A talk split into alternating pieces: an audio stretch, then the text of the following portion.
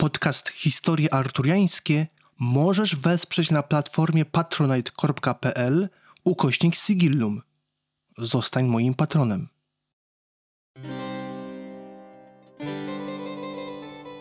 Historie Arturiańskie. Podcast Sigillum Authenticum.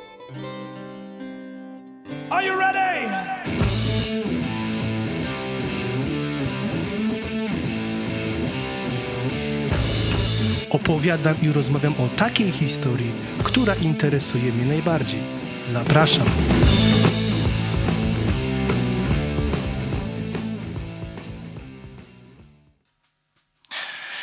To jest kolejny odcinek historii arturiańskich. Jestem w Krakowie w hotelu Antika Czarnowielska 76 w Krakowie. Pozdrawiam serdecznie panią Martę Łudzi, która jak, jak co podcast właściwie jest moim e, partnerem. A dzisiaj, dzisiaj odcinek specyficzny trochę, znaczy mam pewne opory, bo moim i państwa gościem jest Klaudia Rogowska, dok, doktorantka Wydziału Historii Uniwersytetu Warszawskiego. Możecie ją też znać, znać z Instagrama Crime Women. To Tak, jesteś ty? to ja. jesteś ty.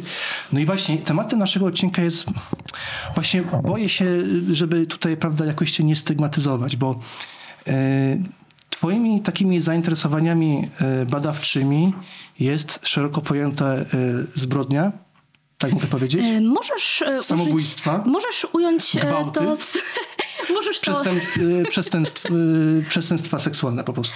e, przestępstwa seksualne, ale bardziej staropolskie prawo karne, ponieważ te wszystkie przestępstwa zawierają się właśnie w ramach tej kategorii, bardzo szerokiej kategorii. Tak, i, i właśnie y, mając właśnie w pamięci, ileż tam mamy podcastów kryminalnych, te wszystkie, wiesz, te Fajbusiewicze, te 997, ludzie się jakoś tym interesują, prawda, tymi takimi aspektami bardzo, bardzo takimi y, wrażliwymi. Ale ty właśnie to, co jest ciekawe, ty się zajmujesz w kontekście właśnie historii, ale historii właśnie nie XX wiek, tylko dużo, dużo wcześniej, tak? I mówiąc szczerze, ja nie kojarzę, chociaż ja jestem, wiesz, dyletantem, nie? To ja mogę się nad tym nie znać, ale ja mówiąc szczerze, tak ze studiów, to na przykład nie pamiętam, żeby ktoś się w ogóle tym zajmował. No ja kojarzę chyba tylko Adama Krawca i jego książkę e, Seksualność w wiekach średnich, coś takiego Tak, było. tak. No i skąd, skąd u ciebie takie zainteresowania dziwne? Znaczy dziwne, no, y, nie chcę, żeby to źle zabrzmiało, ale skąd taka specyfika u ciebie? Skąd to, z czego to, z czego to się wzięło? Jasne. E, Wiesz, zacznijmy od tego, że e, na studiach licencjackich pomyślałam, że warto by było napisać pracę na nieco odmienny temat niż pozostali. Dlatego chciałam napisać pracę o tajnej policji we Francji w czasach Ludwika XIV. Niestety e, nie udało się, ponieważ nie doszliśmy do porozumienia z ówczesnym promotorem. E, Jednakże na studiach magisterskich e, zaczęłam studiować już na Uniwersytecie Warszawskim i tam poznałam wybitnego badacza, jakim jest profesor Andrzej Karpiński. Obecnie pracuje w Panie. E, Natomiast wówczas e, prowadził seminarium właśnie z historii przestępczości i to było niesamowite, ponieważ ja wtedy po raz pierwszy zrozumiałam, że można zajmować się czymś innym niż wojskowość, dyplomacja, e, historia wielkich dworów. E, Ale dotykamy tutaj zagadnienia zwykłego, szarego człowieka e, i tych ludzi nie zapominajmy, że było najwięcej w ówczesnym społeczeństwie. Tak? Mówimy tutaj o mieszkańcach miast, wsi, bo właśnie e, nad ich losami się głównie pochylam e, w swojej pracy. E, I właśnie dzięki seminarium u pana profesora zrozumiałam, że chcę zajmować się czymś innym, i wtedy, nie wiem czy o tym wspomniałeś, pracę magisterską napisałam o zjawisku samobójstwa w Rzeczypospolitej w XVII i XVIII wieku. E, Nadal kontynuuję ten projekt, zbieram kolejne przypadki i mam nadzieję, że w przyszłości wyjdzie z tego fajna monografia. To źle zabrzmiało, że, że zbierasz e, przypadki samobójstwa. Dobrze, wytłumaczę Państwu o co chodzi. No właśnie, bo to nie jest Tak. tak, że y, ty jak, jakoś, nie wiem, y, no właśnie, jaki jest twój stosunek do tego, tak? No bo tutaj są Mhm. różne takie aspekty, tak? No przede wszystkim takie metodologiczne, tak? Czyli w jaki sposób to badać w ogóle, czy w ogóle warsztat historyka ci na to pozwala, w jaki sposób to w ogóle badać, na ile ci to pozwala, tak? No bo sobie wyobrażam, że na pewno tutaj wchodzi w grę coś takiego jak, nie wiem, psychologia, nauki społeczne, ale też y, taki aspekt etyki, tak? No bo, no bo tak można do tego podejść tak, tak, na, tak na chłodno, bo rozumiem, że na przykład w źródłach staropolskich mogą, mogą być takie przypadki, kiedy masz właściwie samą informację, tak, że ktoś dokonał samobójstwa, a z drugiej strony y, możesz mieć opis tego. Tak. Swoją pracę opierałam na e, materiałach takich jak księgi sądowe, różnego rodzaju kroniki. I szanowni Państwo, w dziejopisie żywieckim e, moi studenci będą wiedzieli o co chodzi. Żywiec jest jednym z moich, pozdrawiam moich studentów, którzy wiedzą o co chodzi. Żywiec jest jednym z moich ulubionych miast, jeżeli chodzi o badanie przestępczości, ponieważ zachowała się tam wspaniała kronika, czyli dziejopis żywiecki i tam y, jest 19 opisów podjętych prób samobójczych. Są to zarówno mieszkańcy miast, y, y, miasta Żywca, jak i okalających wsi. A to na jakim y, przedziale czasowym? To tak, ta E, Ja badałam e, XVII i XVIII wiek. W tym czasie odnotowano 19 przypadków, natomiast e, myślę, że Państwo wiem, e, wiedzą o czym mówię. Mamy jeszcze słynne e, dzieło Liber Hamorum. E, Ono zostało spisane w wieku, e, napisane w wieku XVII i tam z kolei mamy 15 przypadków. Więc e, to już jest naprawdę ciekawa, pokaźna baza źródłowa. Natomiast e, w trakcie prowadzonych badań udało mi się odnaleźć e, 80 przypadków e, albo prób nieudanych samobójczych, albo dokonania właśnie e, no, samobójstwa. Mhm. A powiedz mi, no bo tak mówimy sam, samobójstwa, ale co wtedy groziło za akt samobójczy? To jest niezmiernie ciekawe, dlatego że e, samo popełnienie samobójstwa było ogromną zbrodnią. Dlatego, że e, rodzina mogła zostać pozbawiona majątku, czci, ale przede wszystkim e, wykonywano kary również na e, zwłokach tego samobójcy. Mógł zostać powieszony na szubienicy, mógł być ciągnięty powrozami Już przez miasto. samo. samo ciało już po śmierci, więc ciało było dodatkowo napiętnowane. Żeby uniknąć tych wszelkich e, kar, zarówno finansowych, jak i cielesnych na zwłokach samobójcy, należało udowodnić, że ta osoba miała problemy, mówiąc współcześnie, natury psychicznej. W ten sposób e, rodzina mogła e, pozostać przy tym majątku, tak, posiadać nadal ten majątek i e, ta osoba wtedy mogła zostać pochowana na poświęconej ziemi, jak niejaki pan Sapiecha, którego szczątki e, były złożone w kościele Świętego Krzyża na krakowskim przedmieściu D- Dodajmy, że w Warszawie. w Warszawie. Y, Bo jeżeli e, rozumiem, że nie udało się zakwalifikować go jako powiedzmy tam czyn powiedzmy psychiczny, to co, co, co rodzina mogła zrobić w takim przypadku?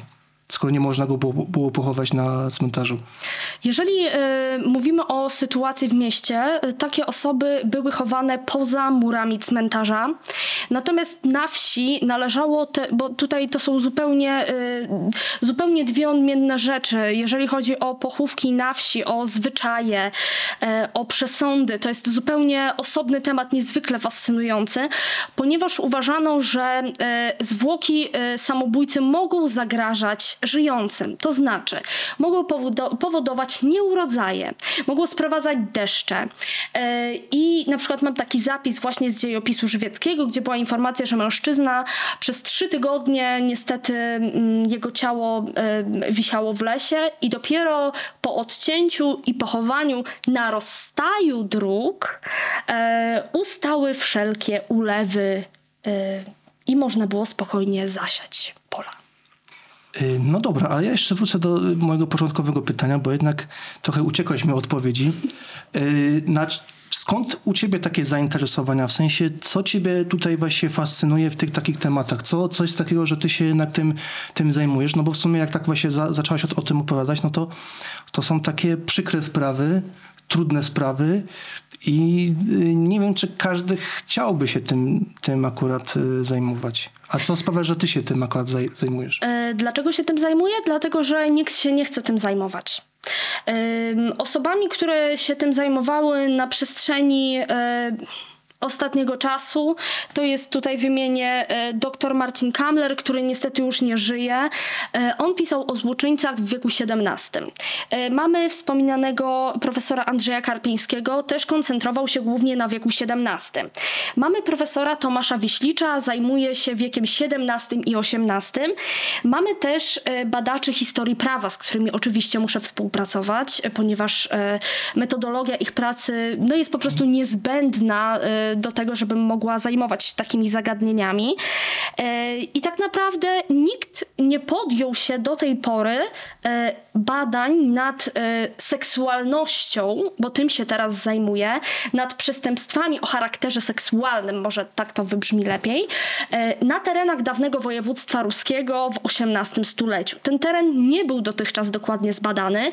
Ja zajmuję się głównie ziemią sanocką i przemyską. Przewertowałam wszystkie dostępne dostępne księgi z tych terenów. Jest ich, wierz mi, naprawdę sporo, e, ale też sporo dzięki temu odnalazłam e, interesującego, e, sporo interesującego materiału źródłowego, więc to jest moja główna motywacja. Chcę badać to, czego dotychczas nie chciał ktoś badać, właśnie ze względu na na to, że te tematy są po prostu trudne. Y, to nie jest tak, że one dla mnie nie są trudne. Jeżeli ja znajduję przypadek próby zgwałcenia dziecka, ja przeżywam to tak samo jak człowiek, który y, nie zajmuje się takimi tematami na co dzień. Ja muszę to odchorować, ale jako historyk muszę starać się zachować obiektywizm podczas prowadzenia tego typu badań. Co nie jest zawsze proste. Dlatego jeżeli badam takie przypadki, potrzebuję dnia, dwóch odpoczynku i dopiero wtedy do tego wracam.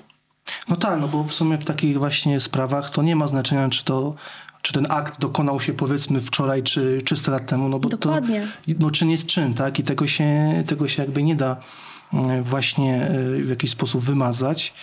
I e, no właśnie, bo e, wspomniałaś, że tutaj zajmuje się konkretnie przestępstwami seksualnymi w dawnym województwie ruskim, czy to jest ziemia sanocka i, przem, i przemycka. Między innymi, Między tak. innymi, mhm. tak.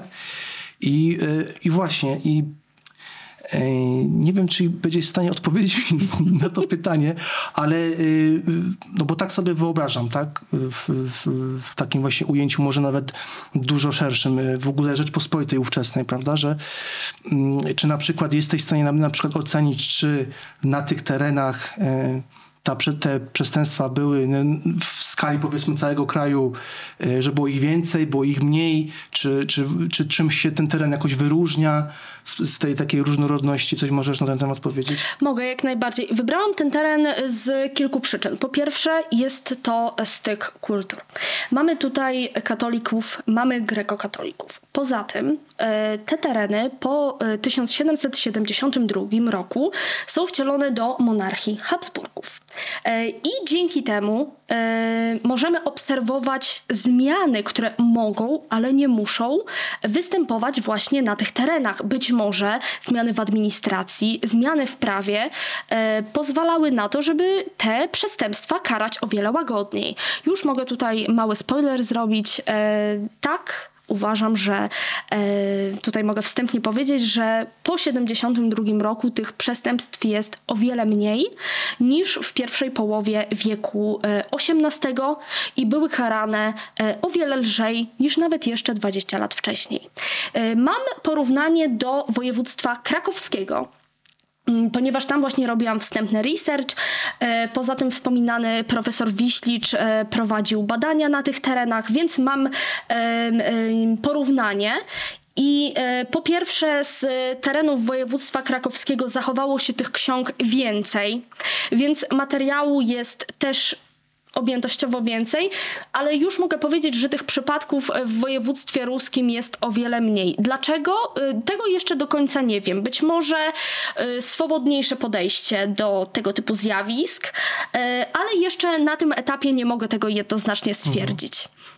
No dobra, bo wspomniałaś o, o, tych przestępstwach, to jakbyśmy tak mogli usystematyzować, trudne słowo, co, co, co było przestępstwem seksualnym? Dobrze. Mm, może w ten sposób. Ja zajmuję się przestępstwami, e, za które groziła kara śmierci. E, jest to e, cudzołóstwo, tylko, że w ramach cudzołóstwa mamy jeszcze przestępstwo wszeteczeństwa, czyli stosunków między ludźmi wolnymi, y, za które nie wymierzano kary śmierci, ale niejednokrotnie nazywano to przestępstwem cudzołóstwa, y, przez co trzeba naprawdę bardzo często dokładnie wczytać się w treść sprawy, żeby dowiedzieć się, o które przestępstwo tak naprawdę chodzi. Kolejne przestępstwo to bigamia, czyli małżeństwo z więcej niż jedną osobą, e, tak, e, kobietą bądź mężczyzną. E, mamy jeszcze gwałt, przestępstwo gwałtu. Mamy kazirodztwo oraz sodomię, rozumiana, która jest rozumiana współcześnie jako zoofilia oraz homoseksualizm. Ale pragnę tutaj podkreślić, że to są przestępstwa w rozumieniu XVIII-wiecznym. Ani homoseksualizm, ani cudzołóstwo nie są obecnie przestępstwami i zawsze powtarzam, żeby to wybrzmiało po prostu. Tak, ale właśnie tu wspomniałaś o stosunku ludzi wolnych. To może, żebyśmy to wyjaśnili. Co to masz na myśli? O, o co to chodzi? E, o co mam na myśli? E, spotykają się dwie młode osoby, żadna z nich nie jest w związku małżeńskim i pozostają w relacji seksualnej, która wychodziła na jaw zazwyczaj, gdy kobieta zachodziła w ciążę. Aha, no, czyli generalnie dobra. Czyli, e, czyli to mamy. E, no właśnie, bo cały czas jakby się zastanawiam, mm, jak ten nasz podcast będzie odebrany, tak? No bo, no bo my sobie tak tutaj prawda, siedzimy, prawda, rozmawiamy o tym, a to jednak są, to jest jednak poważny temat. To jest jednak poważny temat, który wymaga jednak jakiejś tej powagi. I, mm, i czy właśnie ty, yy, bo też prezentujesz swój, swój temat, tak? Wspominałaś, pewno za chwilę wspomnisz o tym, o, o tym dokładniej, e, o swoich warsztatach, które, które prowadziłaś. E, jak, jak, jak ludzie na ten temat reagują w ogóle, tak?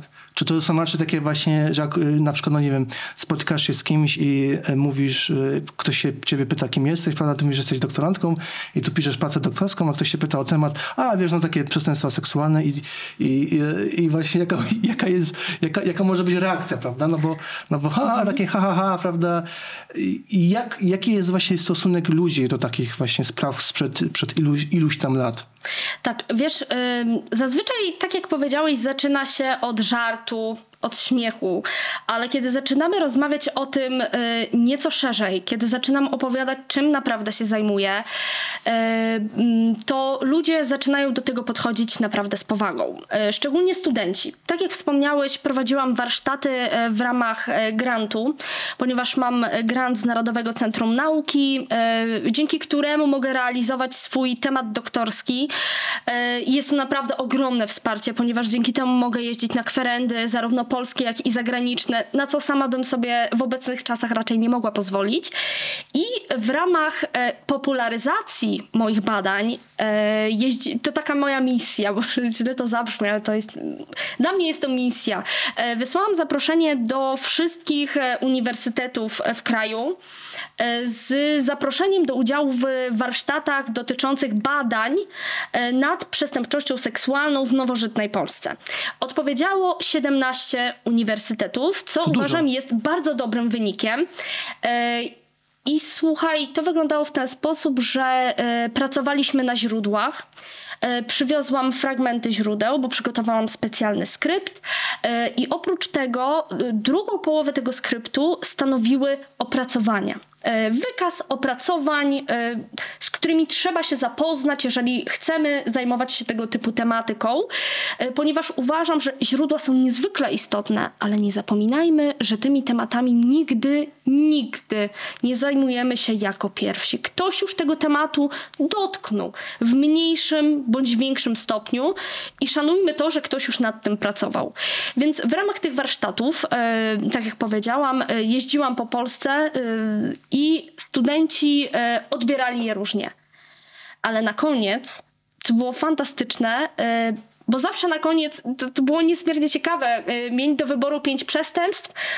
Wybieraliśmy trzy, ponieważ to były półtora godzinne warsztaty i zawsze była wybierana sodomia.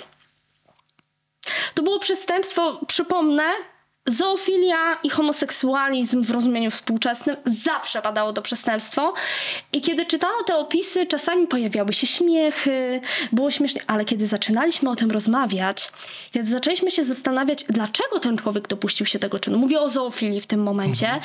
dlaczego, co go popchnęło do tego, to wtedy ci, te śmiechy zamierały na sali i była po prostu y, cisza i zaczynaliśmy na ten temat poważnie rozmawiać.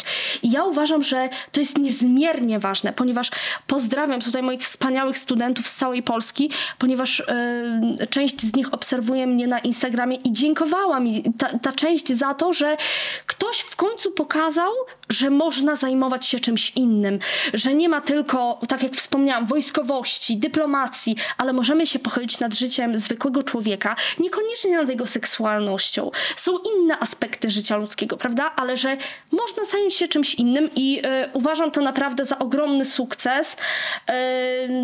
Naprawdę, tak, tak. Mhm.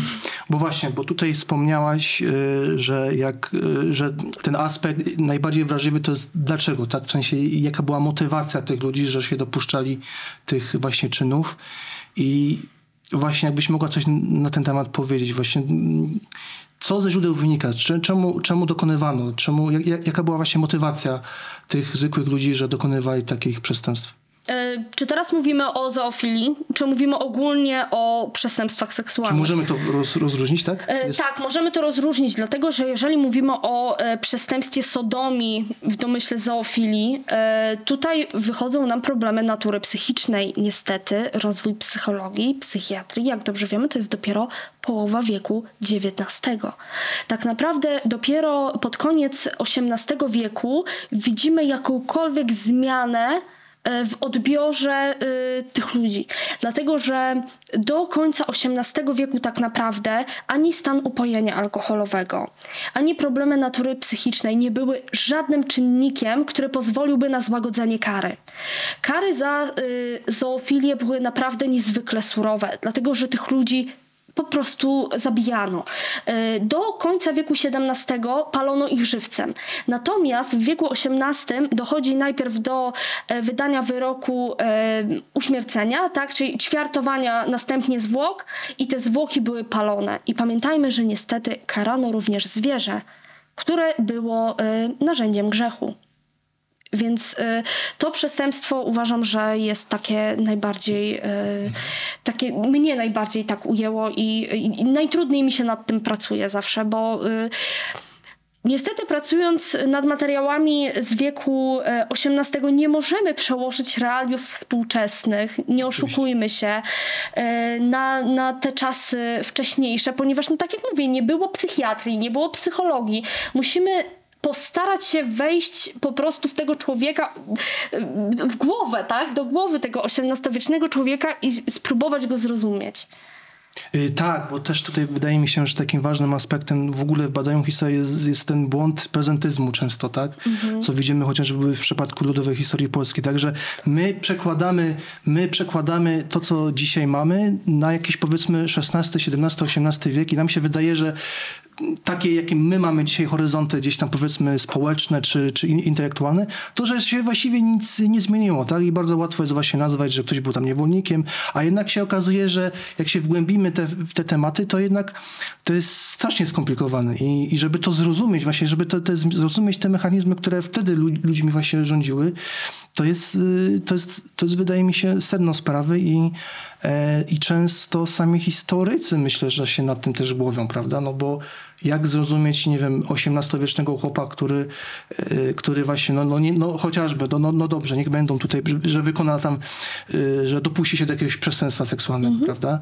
I, I, no można to, dzisiaj pewno można byłoby tak, tak to tłumaczyć, a no nie wiem, bo menaż go poniósł, nie? Coś, coś takiego, nie? No bo tak, tak, tak to często też, też bywa, nie? Ale jednak, jednak tak właśnie wspomniałaś, no też rozwój nauki, tak? który nam, nam pozwolił, że, że jesteśmy pewne choroby jednak odróżnić, prawda? Że to jednak mm, i, i właśnie skala, skala, skala właśnie tych kar, które spotkało, tak? Że to była kara śmierci też, tak? Więc, więc to jakby zupełnie takie wykluczenie, prawda? Z, tak. z, z, ze społeczeństwa.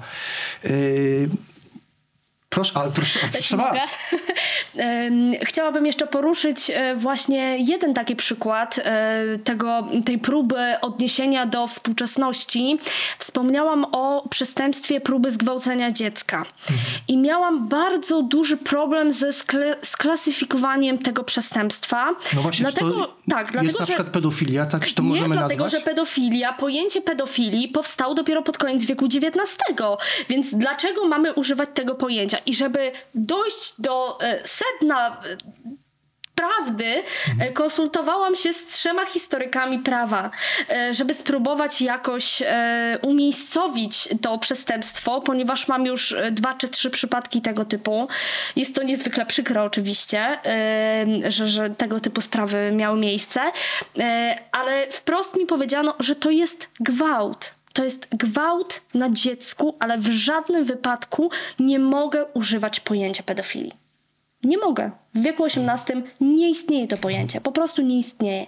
Więc mam się go wystrzegać jak ognia. Dobra, to ja, ja cię od razu zapytam też o taką kwestię, która obecnie jest e, bardzo wrażliwa, czyli, e, czyli Kościół katolicki i, e, i właśnie kwestia pedofilii, tak? Czy na przykład znasz takie przypadki, żeby się na przykład duchowny y, y, właśnie y, dopuszczał taki przestępstw seksualny? Czy to w ogóle jest w źródłach na przykład? E, Ja nie znalazłam tego typu przypadków. E, W tych dwóch przypadkach, które pamiętam, e, doszło do sytuacji próby zgwałcenia dziecka przez pachołka, który mieszkał u gospodarza.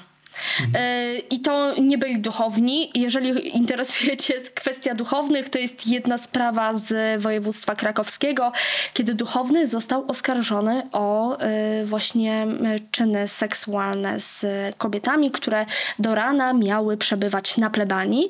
Natomiast dziwnym zbiegiem okoliczności e, mężczyzna, który oskarżył księdza w ostatniej chwili, wycofał swoje oskarżenia i to jemu wymierzono karę chłosty. No ale właśnie i to i taka sprawa nie dzisiaj można e, mógł- mógłby taką właśnie wodą na młyn, prawda? Że że no zobaczcie, tak, tak, tak zawsze było, tak? No bo mamy taką Ale e, taką historia właśnie Kościoła sprawę. jest niezwykle ważnym elementem tych badań, dlatego że nie zapominajmy, że władza świecka i Kościół bardzo ściśle ze sobą y, współgrały i nie można oddzielić jednej tej sfery od drugiej. Więc to jest niezwykle ważne w moim projekcie, ponieważ pamiętajmy, że w przypadku e, orzekania kar za przestępstwa o charakterze seksualnym mamy do czynienia z karami, e, które orzekał świecki wymiar sprawiedliwości, ale na rzecz świeckiego wymiaru sprawiedliwości, ale orzekał także pokutę kościelną. Więc tu mamy dwa rodzaje kar. I to, co mnie niezwykle zaskoczyło, to to, że pokuty kościelne były wymierzane również w miastach, a nie spodziewałam się tego, więc jest to. Myślałam, że to jest specyfika wsi, ale w coraz. ym, yy, Coraz więcej miast mnie zaskakuje i właśnie tam znajduję właśnie te pokuty kościelne. A jakie, właśnie, jakiego rodzaju to były pokuty? Co, że z- trzeba było odmówić, czy coś takiego, czy jak? jak? Też mogły się zdarzyć, ale to były przede wszystkim y, albo kary o charakterze finansowym, czyli grzywny. Można było y, ofiarować daninę w świecach, w wosku. To były dwie osobne kary. Albo przynosiły się świece, y, przynosiło się świece, albo wosk.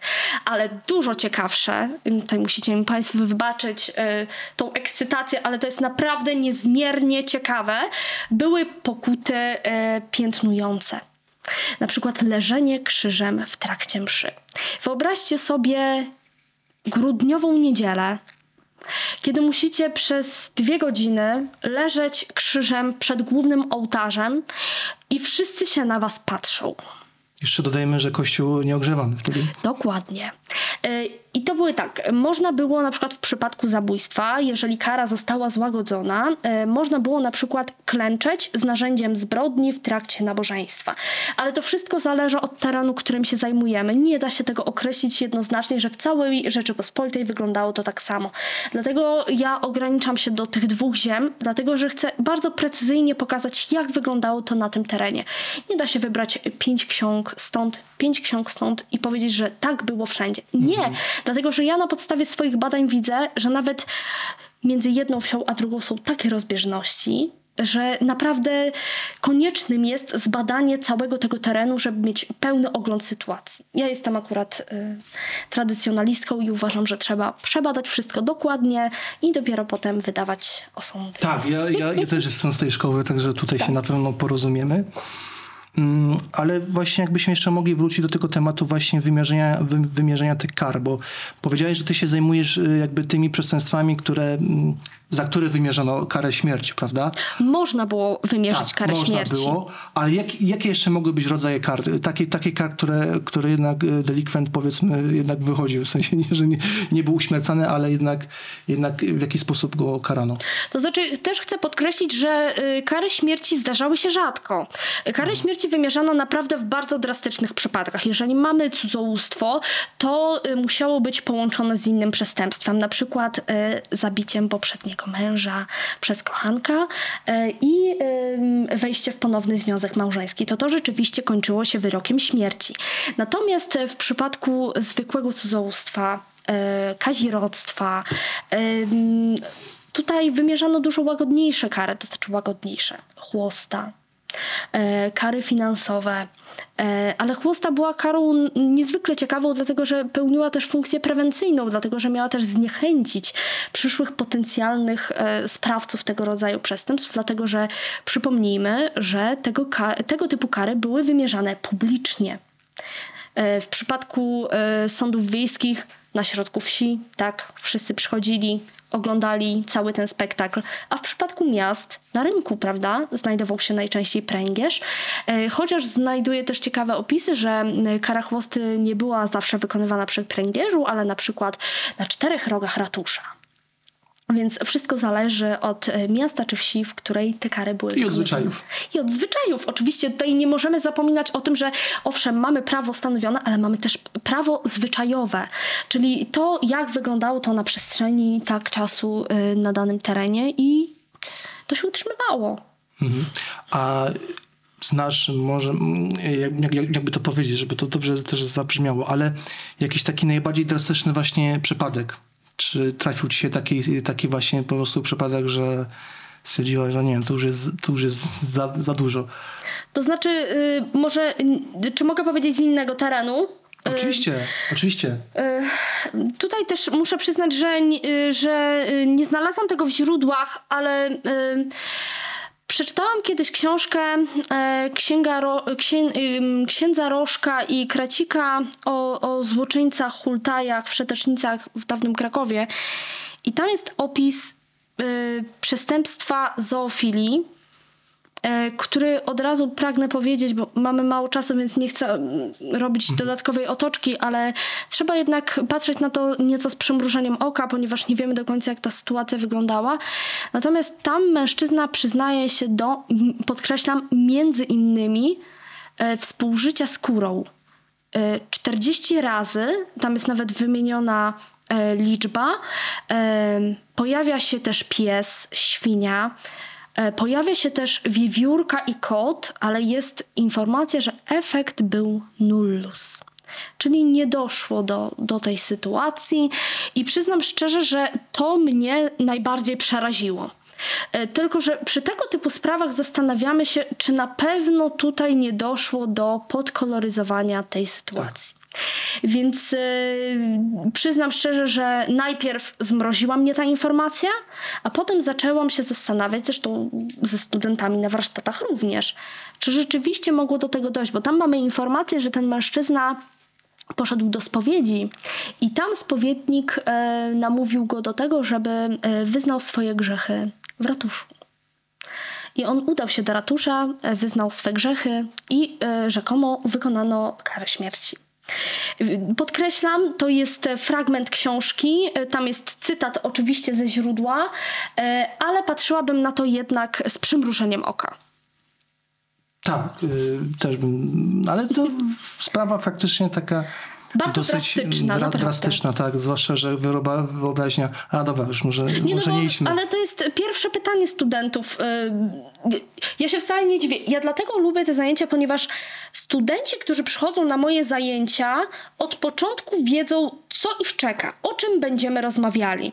Jeżeli jakiekolwiek przestępstwo, yy, rozmowa na temat któregokolwiek z przestępstw jest dla nich trudna, nie muszą zabierać głosu, ale wiedzą, o czym będą te zajęcia. Więc na moich zajęciach nie ma zahamowań.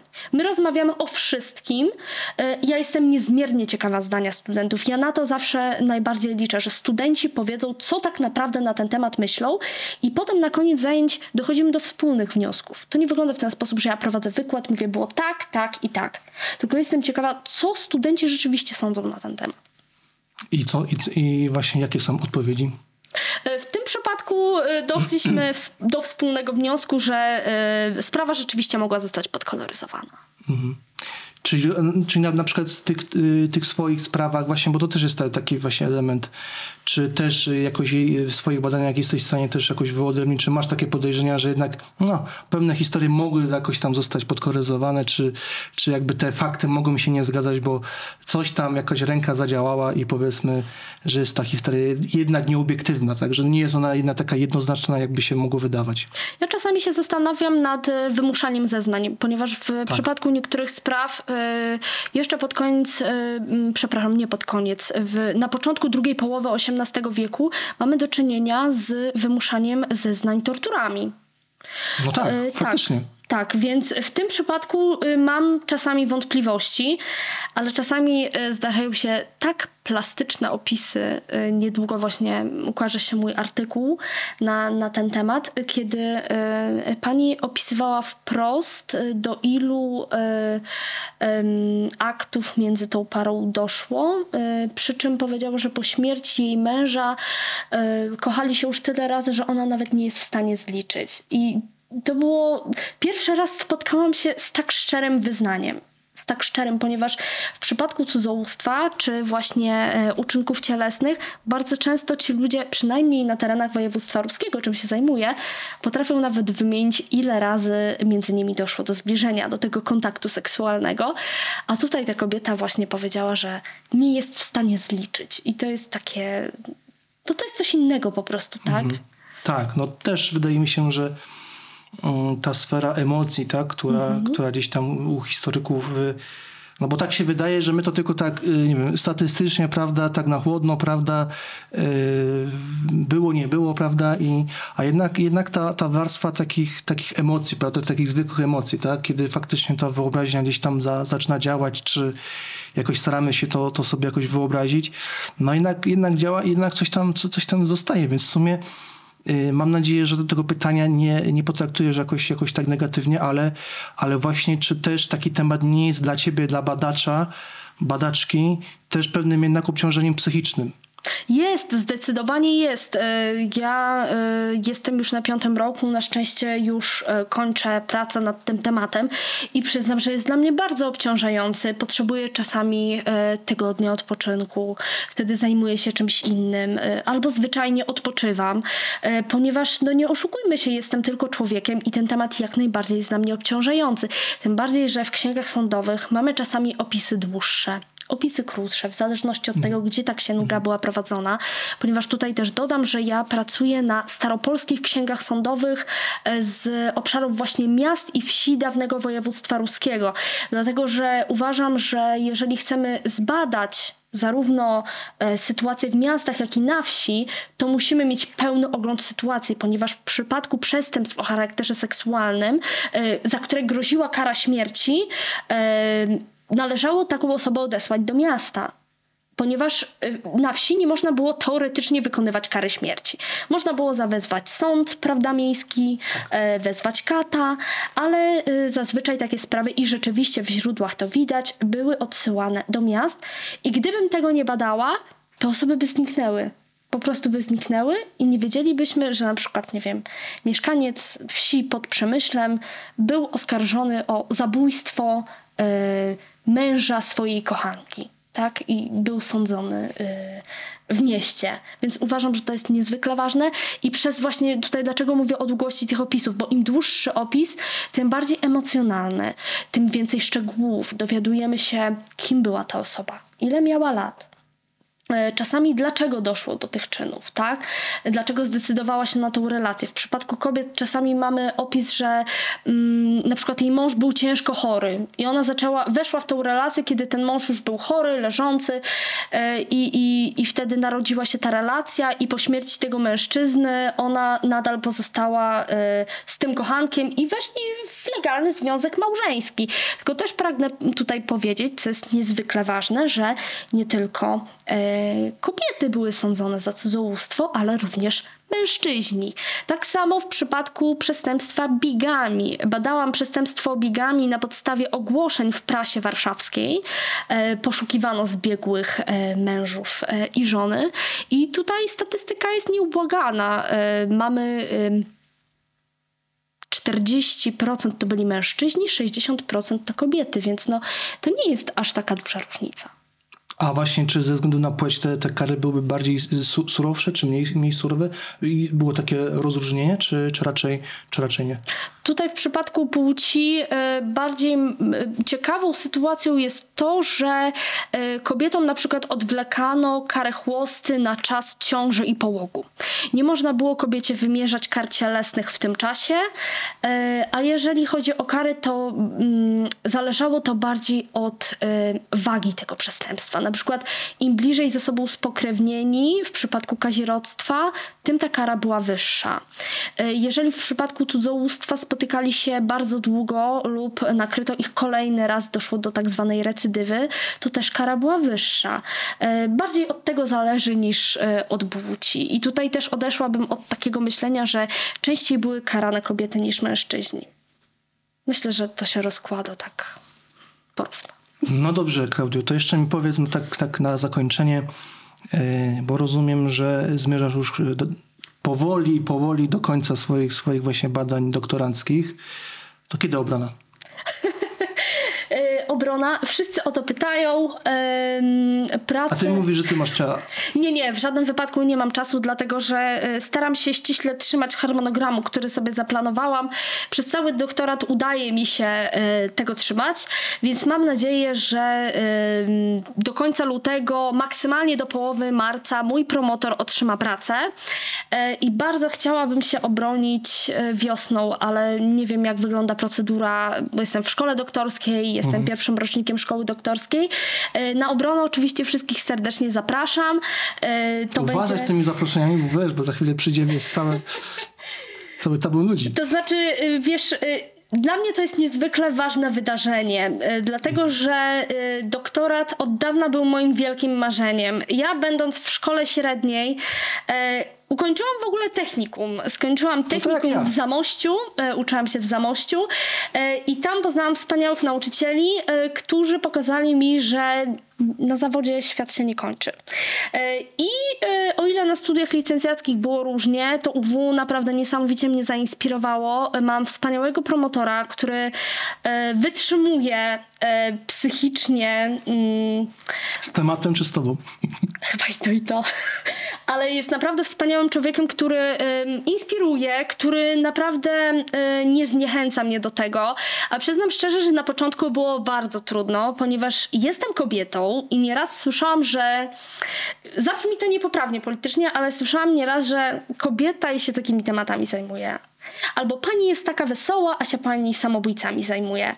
Ale gdy dostałam grant, to nagle zaczęłam być poważniejszym graczem, e, co mnie niezmiernie cieszy. Ja wiem, że cały czas to powtarzam, ale jest to dla mnie. Nie, dobrze, dobrze, jest, bardzo dobrze. To jest dla mnie naprawdę wspaniałe wyróżnienie, bo ciężko na to pracowałam, e, żeby ten grant otrzymać. E, w, mm, w lipcu bądź sierpniu znowu jadę do Londynu, żeby zdobyć literaturę już do książki, ponieważ w ramach grantu bardzo chcę chcę wydać swój doktorat. E, Mam na to zarezerwowane pieniądze, ale najpierw NCN musi pozytywnie zrecenzować e, moją książkę. Więc mam nadzieję, że to się uda i uda mi się to wydać, ponieważ ja uważam, że e, nauka nie jest tylko dla nas, dla naukowców, tylko powinniśmy wyjść do ludzi szerzej. Dlatego ja występuję właśnie w podcastach. Dziękuję Ci serdecznie za zaproszenie. W seminariach, webinarach. Właśnie organizuję spotkania dla studentów, ale też e, e, spotkania też szerzej z ludźmi. Staram się opowiadać o tym, czym się zajmuję. I naprawdę, wiesz, piszę na początku są śmiechy, o jak fajnie, sensacja, o czym się pani zajmuje, ha, ha, ha.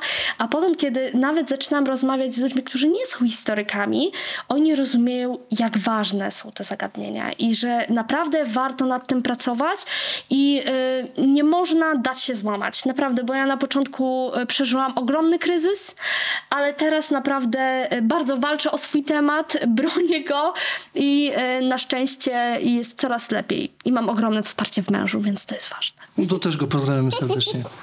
E, no to co, Klaudia?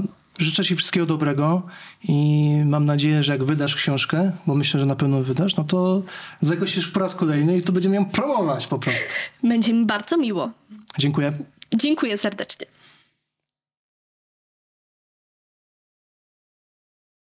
Jeśli spodobał Ci się ten odcinek, koniecznie zasubskrybuj podcast. Więcej moich treści znajdziesz na stronie sigillumautenticum.pl oraz na profilach na Facebooku, Twitterze, Instagramie, TikToku i LinkedInie.